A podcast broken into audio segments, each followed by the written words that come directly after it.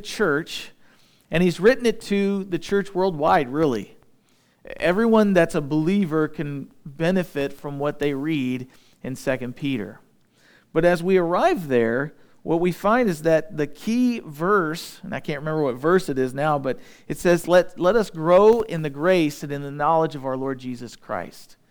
You know, the idea of being a believer is not that we get saved and maintain that same level of maturity in a relationship with the Lord our entire life. The purpose of salvation isn't just to save us, but it's also part of what God uses to sanctify us. God sanctifies us by we give our heart to Him, and He, over time, continually, as it's subjected to the teaching of the Word of God, the Holy Spirit cleanses our hearts. And this is important in the Christian life, because if you think about it, what did Jesus, Jesus say about the, the human heart? He said it's deceitfully wicked, but He also said, keep your heart with all diligence. That's what Proverbs says, because out of it spring the issues of life.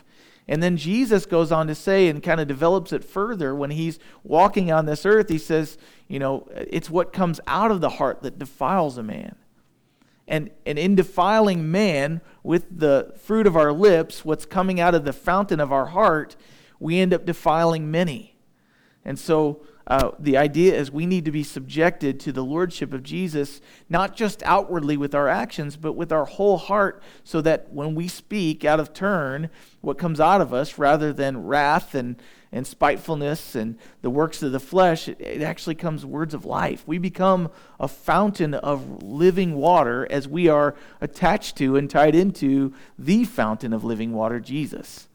And so he says, grow in the grace and the knowledge of our Lord and Savior. So that's the point of this letter more than anything. So one of the marks of maturity is not only recognizing what we've been given as believers, but also recognizing who Jesus is, recognizing what he has done, remembering the foundation of our faith. And that's where we landed at the end of chapter one last week. Uh, Peter here writes, he says in verse sixteen of chapter one, we did not follow cunningly devised fables when we made known to you the power and the coming of our Lord Jesus Christ, but instead we were eyewitnesses of his majesty, for he received from God the Father honor and glory when such a voice came to him from the excellent glory. And he quotes what he heard on that day. He's referencing back to this thing that physically took place where Jesus takes Peter, James, and John up to the mount we call Mount of Transfiguration, and he it's like he slips the veil back just a little bit so they can get a glimpse of the kingdom of God. And he's got human flesh on him. So dark is human flesh that when he put it on himself, nobody recognized who he was. He's the King of Glory. And yet when he peels back the veil just a, a teensy bit, we get this future glimpse of what Jesus is going to be in his kingdom. He says here that when he went up there and was transfigured, and we read it last week, one Mark writes that his, his clothing became so white, whiter than any garment could be cleansed by a launderer. And Luke actually makes an account and says that it was bright, so bright that it was almost blinding. So interestingly enough, as this takes place, the Father, God the Father, speaks from heaven, and Peter hears it, remembers it, and writes it down in this letter that they weren't following these cunningly devised fables, but God literally spoke from heaven and said, "This is my Son in whom I am well pleased." And if you remember, Peter had spoken up and said, "Wow, look at this. You got Jesus, and you got Elijah, and you got Moses all standing together. Why don't I build a tabernacle for each one of you, and we can all just camp out here?" Now, we're here we are on Labor Day weekend, right? Lots of folks are camping. Uh, you know, is he really offering Jesus something great? Like, I'll build you a little log cabin. We can all hang out up here together. And, but what, what you don't want to miss out on is that he's making Elijah, one of the prophets, and Moses, the giver of the law, who he received from God and then gave to the people, and Jesus is all on an equal playing field. Now this wouldn't seem like that big of a deal, except Jesus is the God of Elijah and Moses. He said all of the law, Moses, and the prophets can be summed up in this: and that's in Jesus Christ. He, he's the one that fulfills all of the prophets it's spoken of and will fulfill all the rest he hasn't fulfilled yet, and he will fulfill and did fulfill the entire law so that we could be saved by his making atonement for us as the spotless, blemishless Lamb of God.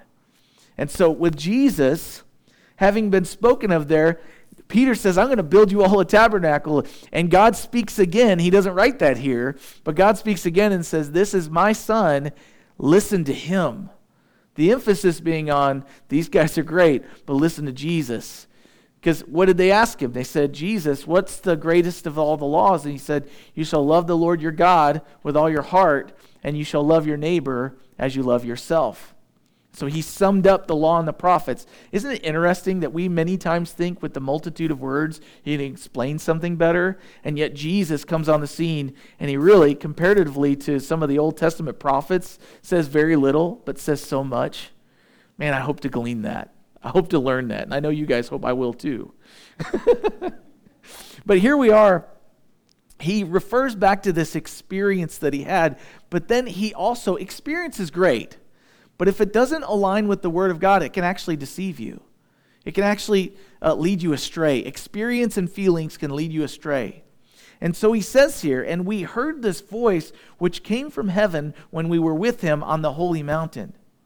But then he says in verse nineteen, and so we have this prophetic word confirmed, which you do well to heed as a light that shines in a dark place. He says all that Jesus did was confirmed, not just by experience, but the Word of God said that he would do these things, that he would reveal himself to mankind, that the government would be upon his shoulders, that he would set captives free, that he would give sight to the blind, that he would actually suffer and die for the sin of the world. These are all great experiences, but if the Word of God didn't testify that this would happen ahead of time, we would have nothing to measure and say, well, this is actually true. And so that's why the condemnation is upon those that rejected him. He came to his own, and his own did not recognize him. They didn't receive him, even though they had this two-thirds of the Bible that we look at and we say, this is the Word of God spoken through many men and women. And so the reality is um, the Word of God has to be compared to the experiences that we have with God. And if they don't compare, if they don't agree with one another, then it wasn't God. We need to be careful. And so he says, we have this prophetic word confirmed, which you do well to heed or to listen to and take action with, as a light that shines in a dark place until the day dawns and the morning star rises in your hearts, knowing this first, that no prophecy of Scripture is of any private interpretation. It has one author, has one intended meaning. And we need to be careful with that, because people like to take God's word and make it mean whatever they want it to. But if the application is not drawn from the specific context, then it's not God's word, word speaking to you. But then he goes on to say, knowing this first, that no prophecy of Scripture is of any private interpretation, for prophecy never came by the will of man. I've heard individuals in my life that are very close to me say, well, you know, you can't trust God's word because man spoke it. But what we find out from Timothy, Paul writing to Timothy, and from this passage is that verse twenty-one says in the second part, holy men of God spoke as they were moved by the Holy Spirit. Men were moved by the Holy Spirit, and they wrote what we carry today. And if it doesn't agree with Scripture, it never made it into the canon, never made it into this Bible that we hold today. And so we go on, and he, he he's just said that the Word of God is, is something you can establish your life on. We can have our experiences confirmed or even or either rejected based on what the Word of God says. He says, but here in chapter two, verse one, but there were also false prophets among the people. So he's referring to the prophets of the Old Testament, but he, he's saying there were true prophets that prophesied of Jesus, and though they didn't quite get what they were saying at the time, now we have this word confirmed, and yet at the time of the prophets in the Old Testament, there were also false prophets. There were also people that came along and said what the people wanted to hear, and so they were, of course, someone tells you what you want to hear about yourself, I mean, you're not going to deny it. You're going to go, yes, I'm going to claim that promise. You know, and there were prophets in the day of Jeremiah, prophets in the day of Ezekiel that came along, and Jeremiah prophesied of this destruction that would happen in the nation of Israel. And yet there were prophets that came at the same time and said, no, no, that's not the Lord. There's going to be peace. God's going to take care of us. Doesn't matter how bad you sinned, he's going to take care of us, and we're going to keep rolling as things have always been. And of course, it's going to be easier to claim that promise than the promise that God's getting ready to discipline you. And so they would go, well, uh, this is probably true, but we really like what this guy has to say, so we're going to believe it. We're going to grasp a hold of it. And and what happened was they were deceived. And so he goes on here to say there were also false prophets among the people, as there will be false prophets among you, who will secretly bring in destructive heresies, even denying the Lord who bought them, and bring on themselves swift destruction. Many will follow their destructive ways, because of whom the way of truth will be blasphemed, but covetousness, excuse me, by covetousness they will exploit you with deceptive words. For a long time their judgment has not been idle, and their destruction does not slumber. And so he says, while there have been true prophets that have confirmed the works of Jesus, there were also false prophets. And guess what? Among you, there's also going to be false prophets. There's going to be false teachers. They're going to take the word of God and they're going to twist it. And so this is important in the life of maturity as a believer, because we need to learn what is real and what is counterfeit. And this is as old as Genesis chapter three. If you'll turn there with me, Genesis chapter three, there was this cunning serpent. And he came along, and Adam and Eve, two people, they were there. God created Adam out of the dust. He formed Eve out of his side, and they were told one thing. They said, you know what? Do whatever you want in the garden. Tend it, master, manage, and multiply. And live with me in fellowship. And then he said, one thing I ask of you, don't partake of the tree in the midst of the garden. There was one tree. Now, it wasn't the only tree. It was just the one.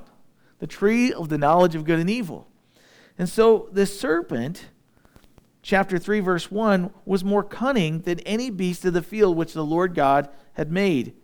And he said to the woman, has God indeed said, you shall not eat of every tree of the garden?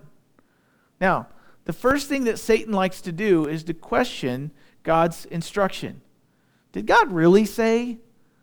And that's the first temptation. Did God really say? And anytime someone's compromised in sin and they start to explain away the word of God, that's the first thing they said. Is that really what it means? We have to be careful, because I think that question should be asked. It's not a bad question. It's not a sinful question. But where are you going to look for the answer for that? Is that what you really meant? See, she's got two options. She can go, you know what, I don't know if that's what he did really mean. And then build a theology based on that. He didn't really mean that, and move on. Or, I don't know if you've ever thought of this before, and maybe it just popped in my head, she could have also said, Lord, because she had unbroken fellowship with God, unlike you and I know. She could have went, Lord, is that what you meant? And then, right then, problem averted. Because then God would say, no, that's not what I meant at all. That's Satan. But she didn't. She reasoned within herself and thought, that's probably not what he meant. Because that's what she wanted to hear. She had a desire for something that God didn't want for her. And so, chapter three, verse two says, the woman said to the serpent, we may eat the fruit of the trees of the garden, but one fruit of the... but of the fruit of the tree which is in the midst of the garden, God has said, you shall not eat it, nor shall you touch it, lest you die. So she answers well. She does well in this first one, right? But then in verse four, the serpent said to the woman, you will not surely die. For God knows that in the day you eat of your eyes, eat of it, your eyes will be open, and you will be like God, knowing good and evil. God's withholding something from you, Eve. And it's something that's not going to harm you. It's going to be good for you. And so when the woman saw that the tree was good for food, and that it was pleasant to the eyes, and a tree desirable to make one wise, she justified it. She looked at it and goes, you know what? I do need that, and it's good for me, and I wonder if God is withholding something good for me. And questions God's motives. So she took of its fruit, and she ate. And we know that from that point on, it did not go well for us. The phrase that becomes prevalent from that point on is, and he died, and he died, and she died, and he died. Every one of us will die because of this deception, because of this temptation. So, interestingly enough, it goes on to say, then the eyes of both of them were opened. They knew that they were naked.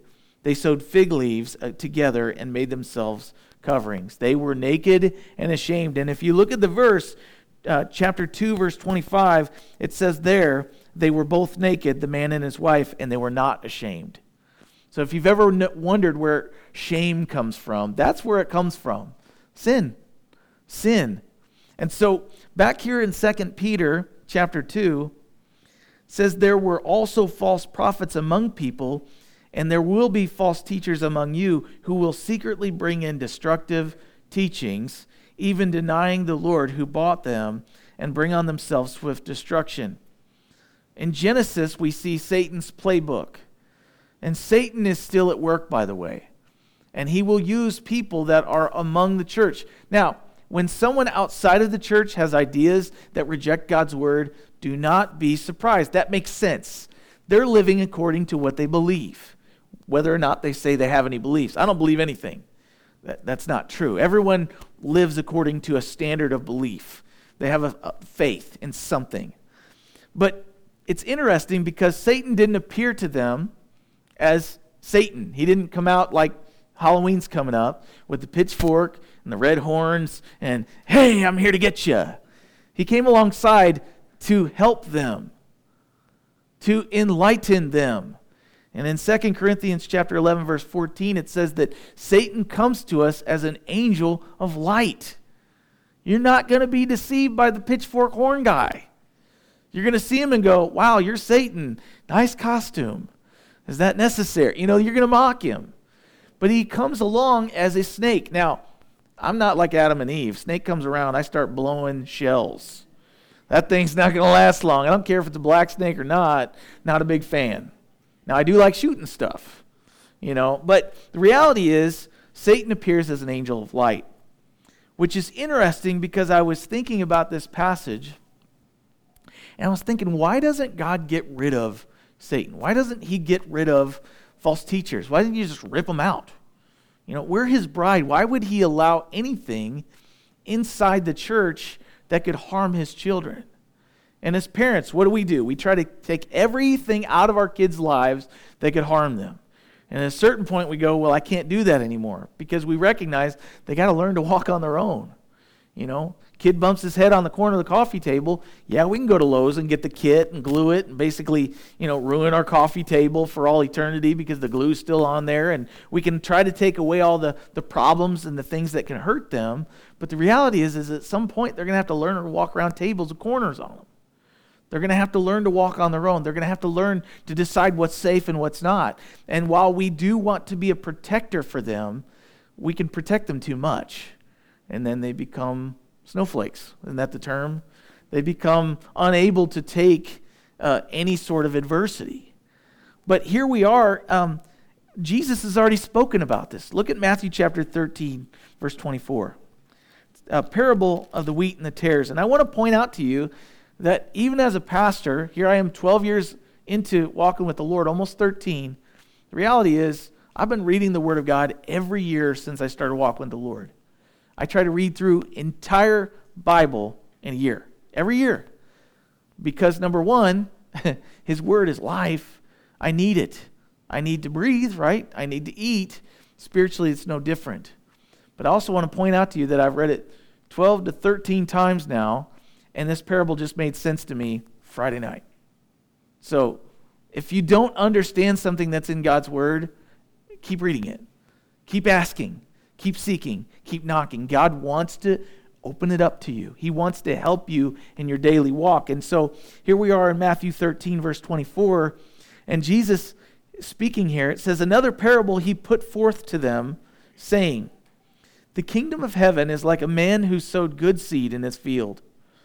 But while men slept, his enemy came and sowed tares among the wheat and went his way. But when grain had sprouted and produced a crop, then the tares also appeared. So the servants of the owner came and said to him, Sir, did you not sow good seed in your field? How then does it have tares? And he said to them, An enemy has done this. And the servants said to him, Do you want us then to go and gather them up? But he said something that has perplexed me in verse twenty-nine. No, lest while you gather up the tares, you also uproot the wheat with them.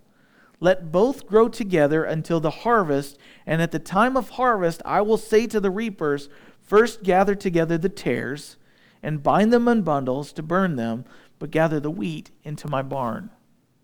Now, I am a uh, green, not green thumb, but I'm a green gardener, okay? So I've pulled weeds, and I don't like pulling weeds. It's like the least exciting thing about gardening. So I'm in there, and there's bugs, and then, you know, you, the weeds always have these thorns on them. You grab them, you pull them out, and it's just not fun. And it takes a lot of work, and weeds grow quicker than the plants many times. So I've always thought that what he meant here was when you pull the weeds, you're actually going to uproot the plants. And there might be something to that because they grow closer than tomato plants. Or, you know, it's it's essentially you're weeding out grass among grass. So that could be a portion of it. But something other that's interesting about wheat and tares is that when wheat grows up and has a stalk and it starts producing seeds, it actually looks exactly like wheat. Tares and wheat look the same. Did you know that? I didn't. I Googled it. Apparently they look the same. So what Jesus is saying here is, yeah, I would like them removed, but if you go in there and you start pulling out what you think are tares, you could actually pull out wheat and destroy part of the harvest. Good plants could be destroyed and ruined, and it's not a very careful way to do it. He's, he says instead, let it grow up, and at the time of harvest, apparently, according to this parable, he says, I will tell them, first gather together the tares and bind them in bundles to burn them, but gather the wheat into my barn. It seems to me at the time of harvest is the time to tell the difference. So until then, he's allowed tares to be among the sheep or the wheat. I don't want to mix meta- metaphors here. But the idea is that he leaves them among us because you can't always tell. You can't always judge a book by its cover. It has to be judged by its fruit. There I am mixing metaphors again. Books, cover, I'm so confused. But the idea is we have to look at the fruit of the plant to tell what it is. And so if you look at wheat and tares before they've produced fruit, or in this case seed, you can't tell the difference. So God in his mercy and in his grace says, I don't want one of these of my own to be plucked and destroyed from my hand. I would rather let the evil ones grow up among them, and then at the time of the harvest, where they're getting ready to be plucked out of the field or cut down and harvested and stored or burned, at that point we can tell the difference. I don't know about you, but I find comfort in that because there were many years where I was amongst the church where I was a tare. And in God's grace, he allowed me to stay there even though I could stumble somebody, even though I could harm. The bride of Christ is not so delicate that God can't allow that stuff to be mixed in and deal with it later. And I'm grateful for that because I was still in the, under the influence of Bible teaching. I was still among believers. And as I was among those believers, God changed my heart. He, he took a tare and changed me into wheat. He's producing fruit now instead of just a weed. And so in his grace, he shows us through this parable. And then he goes on in verse thirty-seven of, of Matthew thirteen, and he explains it to them. He says, He who sows the good seed is the Son of Man, and the field is the world. The good seeds are the sons of the kingdom, but the tares are the sons of the wicked one. The enemy who sowed them is the devil, and the harvest is the end of the age, and the reapers are the angels. Therefore, as the tares are gathered and burned in the fire, so it will be at the end of this age. The Son of Man will send out his angels. They will gather out of his kingdom all things that offend, and those who practice lawlessness. and will cast them into the furnace of fire. There will be wailing and gnashing of teeth. Then the righteous will shine forth as the sun in the kingdom, and their Father who has ears to hear, let him hear. He who has ears to hear, let him hear. And so in this parable, we see how God has among his people still these, these that follow the wicked one, Satan. And they, notice what it says there in Second Peter chapter, or verse uh, two, chapter two, verse one, these false prophets will be among you, and they will secretly bring in destructive heresies. Do you see the, the, the signature of Satan in that? They will see, they won't come in and say, hey, I'm going to teach something different. They'll come in alongside the truth and start to produce and, and present things that are actually contrary to Scripture. And they won't announce it from up here, by the way. They'll announce it from among you. And so as believers, we need to be mature enough to tell what's the difference between the truth and those that are counterfeit. And that's another reason we need to add to our faith knowledge and virtue. And to knowledge, self-control, and self-control, perseverance, perseverance, godliness, godliness, brotherly kindness, and brotherly kindness, love, because as we add to our faith, we become mature enough to discern the difference between what's healthy for me as a believer and what is actually destructive doctrine. And so it says there, they'll secretly bring in destructive heresies, denying the Lord who bought them even, and bring on themselves swift destruction. Now, interestingly enough, if you turn to Matthew chapter seven, Jesus, again, foreseeing what would happen in the church, instructed his disciples and warned them in verse fifteen. Matthew seven, fifteen. Jesus speaking says, beware of false prophets who come to you in sheep's clothing. Again, they don't come out and say, hey, I'm a false prophet. I'm a false teacher. They come in, they've purposely disguised themselves so that they can get in and start cutting sheep out of the herd. He says, beware of false prophets who come to you in sheep's clothing, but inwardly they are ravenous wolves. You will know them by their fruits. Do not, he says, do men gather grapes from thorn bushes or figs from thistles? Even so, every good tree bears good fruit, but a bad tree bears bad fruit. A good tree cannot bear bad fruit, nor can a bad tree bear good fruit. Every tree that does not bear good fruit is cut down and thrown into the fire. Therefore, by their fruits you will know them. Interestingly enough, if you go on to verse twenty-one, he says, not everyone who says to me, Lord, Lord, shall enter the kingdom of heaven. They will use all the right words. They will call Jesus Lord, but they will deny him lordship. Lordship means that I'm your servant. I am the one who's going to follow you. Whatever you say, I will do. And yet they'll call him Lord and yet deny him by their works. But he who does the will of my Father in heaven.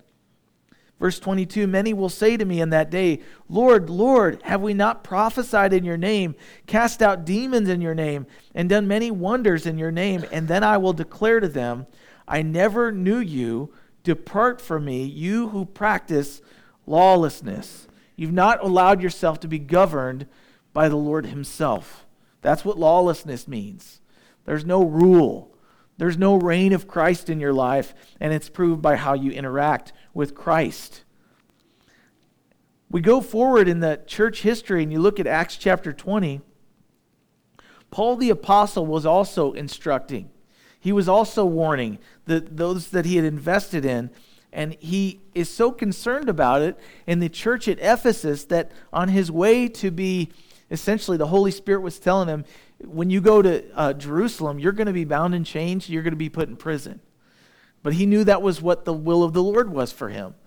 But on his farewell, essentially his farewell tour, he's on a ship, he lands at a place called, I think it's Troas, Uh, maybe it's Miletus, but in, in Acts chapter twenty, he arrives in Miletus, that's where it is, in verse seventeen, and he's sent to Ephesus. So he's not just, he's not meeting with the church anymore, he just wants to meet with the leadership. And he so much wants to le- meet with just the leaders that he actually avoids going to Ephesus altogether. He wants to meet with the leaders and tell them something very important for them, since he's no longer going to be able to join up with them when when uh, when he's arrested and put in jail. And so in Acts chapter twenty, verse seventeen, it says, "From Miletus he sent to Ephesus, and he called for the elders of the church. And when they had come to him, he said to them, 'You know from the first day that I came to Asia, in what manner I always lived among you.'" So he's pointing them to his character. The Word of God and the preacher of God cannot be sever- separated from the character of God. If there is someone among you teaching God's Word, and yet his character doesn't align with that, including myself, don't follow him. Don't listen to him. Because the reality is, what he does with his life matters more than what he's teaching. That's why it's important not just to watch sermons online, but to get to know the man who's teaching you. And I want that, because there's accountability for me in that too. I need to be called to the carpet. I need to be held accountable to the way I live my life. And if it doesn't align with the Word of God, then it's not aligned with the character of God, and therefore I'm disqualified.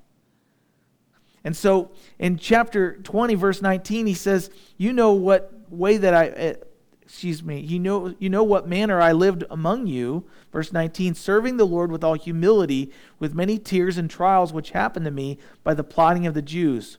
How I kept back nothing that was helpful, but I proclaimed it to you and taught you publicly from house to house, testifying to the Jews and also to the Greeks. What did he testify? He says here, repentance towards God. That means to hear God, what he says in his Word, and if you're not in line with it, to allow him to break you of that. To repent means to turn around. Someone tells you you're going the wrong way, and you stop and go, oh, I am going the wrong way. And instead of continuing, a repentant person will say, I'm sorry. I confess to you that I'm a sinner. I want to follow you, Lord. And you turn around. You change. God changes us. And if you're not changed by God, you're not a Christian. So he says here, repentance towards God and faith towards Jesus Christ. And see now, he says, I go bound in the Spirit to Jerusalem, not knowing the things that will happen to me there, except that the Holy Spirit testifies in every city, saying that chains and tribulations await me. But none of these things move me, nor do I count my life dear to myself, so that I may finish my race with joy and the ministry which I receive for the Lord Jesus Christ, to testify to the gospel of the grace of God. He says, and indeed now I know that you all among...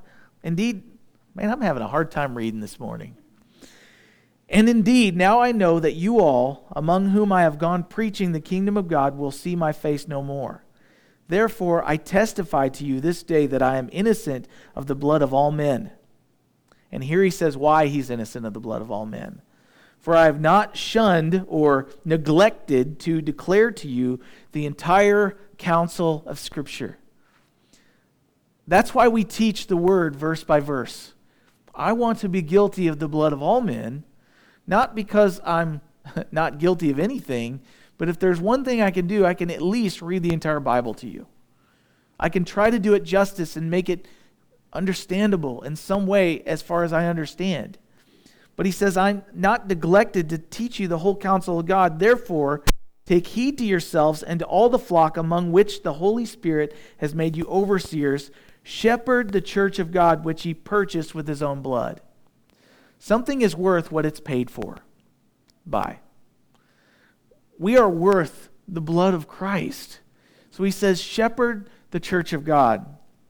He says, I know this, that after my departure, look at this, savage wolves will come in among you, not sparing the flock.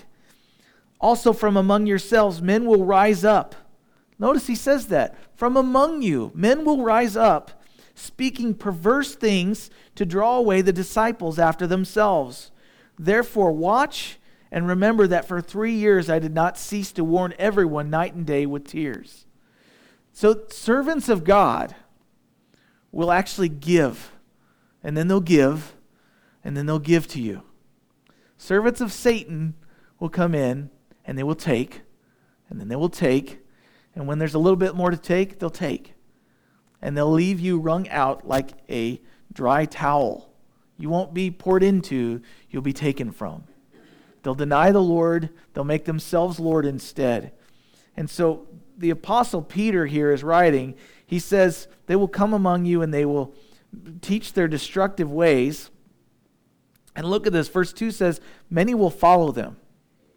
Many will follow their destructive ways, because of whom the way of truth will be blasphemed. When Jesus was in this life and he lived on this earth, many saw him cast out demons, and blasphemy was when they would look and say, he casts out demons by the power of the demons. He follows the prince of the demons. And so many, because they follow these destructive doctrines of false teachers, cause non-believers to blaspheme the Lord.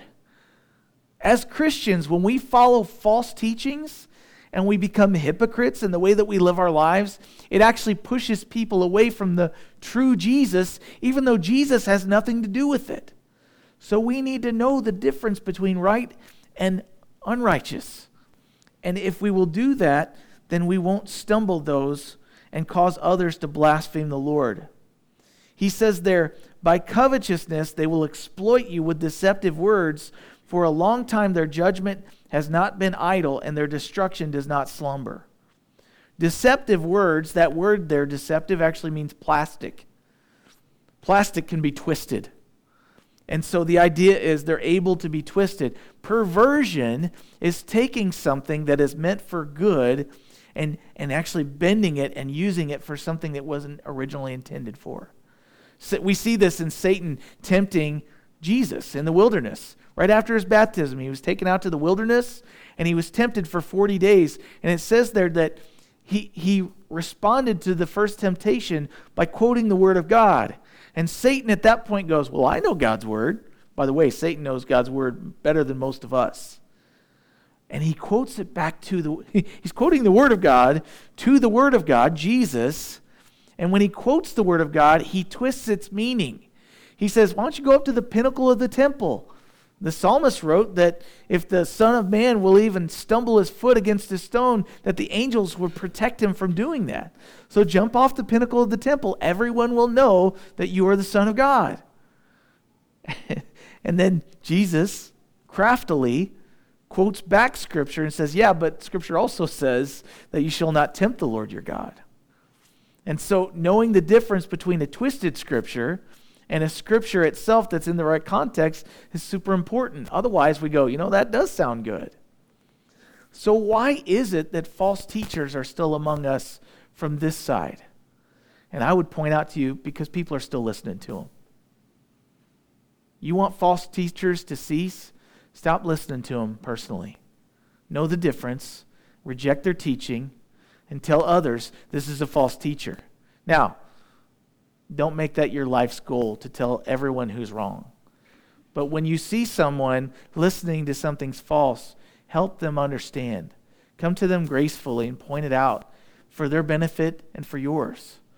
Their destructive teaching isn't just destructive, it will harm you. It will harm the listeners. So false teachers are still prevalent because we give them ear. The same thing's true about gossipers. You know, the proverb says that you, the way to shut up a go- someone who is a gossip is don't give ear to them. The same's true with a false prophet. If there's a false prophet among you, don't listen to their teaching. Reject it. But um, Second Timothy chapter four, and then there's one reference after that. Second Timothy, Paul writing to his protege, young Timothy, in chapter four, said this. He said this to Timothy. He said, I charge you, therefore, before God and the Lord Jesus Christ, who will judge the living and the dead at his appearing in his kingdom. Here's what I want you to do, Timothy. As a young pastor, I want you to preach the word. I want you to herald the word of God. I don't want you to teach your own opinions. I don't want you to teach what other people are saying. I want you to preach what the word of God says.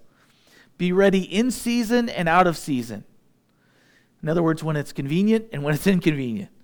He says, convince, rebuke, exhort with all patience and teaching, for the time will come, and this is the time I want to point out, when they will not endure sound teaching, sound doctrine, but according to their own desires, because they have itching ears, they will heap up for themselves teachers, and they will turn their ears away from the truth, and they will be turned aside to fables.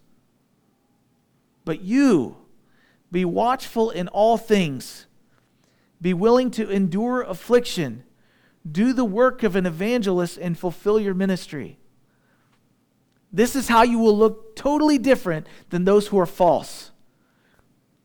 He says, use the word of God to teach what God has said, and then recognize that there will be a falling away. There will be an apostasy. People will turn away from the word of God because it's not what they want to hear, and they will believe what the false teachers are saying, and because of that, they will heap up to themselves, teach. Just because someone has a million followers does not make them a Christian or a, a, a true teacher. Just because someone has a big ministry that's successful doesn't mean that they're a true teacher of the Word of God. Man, we got to be careful. And so he warns him, and he says they're going to turn aside. They have itching ears. So the question I have for you this morning is, do you have itching ears? Now, I'm not saying this because I want to be offensive. I, I, I think that there are times when I have itching ears. I have things that I want to hear. But that doesn't make them true. Peter is writing to these believers. He's not writing to non-believers. He's writing to believers to warn them that at just as there were true teachers and prophets that were confirmed by the life of Jesus, there are also false teachers among you. And you need to be aware of what they will do. And we'll get into that next week. I didn't cover as much as I wanted. But the point is, their judgment has not been idle, and their destruction does not slumber. Their false teaching will be judged. God will take care of that. And in verse nine of this same chapter, it says, the Lord knows how to deliver the godly out of temptation. He knows how to deliver us out of temptation. And He knows how to reserve the unjust under punishment for the day of judgment. So what what can we do? What's what's the application here? Know what the real is, and then you'll be able to detect the false. Know what the real Jesus is, and you'll know the difference between the real and the false. John chapter ten, and then we'll close. John chapter ten, verse eleven. We've talked about false shepherds, but we don't want to stop without comparing them to the true shepherd. John chapter ten, verse eleven. Let's see what Jesus said about himself. He says, I am the good shepherd. The good shepherd gives his life for the sheep. But a hireling who is not the shepherd, one who does not own the sheep, sees the wolf coming, and he leaves the sheep and he flees. The wolf catches the sheep and scatters them. The hireling flees because he is a hireling and does not care about the sheep. I am the good shepherd, and I know my sheep. I am known by my own. And as the Father knows me, even so I know the Father, and I lay down my life for the sheep. Other sheep I have which are not of this fold, them also I must bring, and they will hear my voice, and there will be one flock and one shepherd. Therefore my Father loves me, because I lay down my life, that I might take it again. No one takes it from me, from me, but I lay it down on my, uh, of myself. I have power to lay it down, and I have power to take it again. This command I have received from my Father. And so what I want to point out is that a, a false shepherd will not lay down his life for the sheep. Someone who's in it for the money will see adversity and run.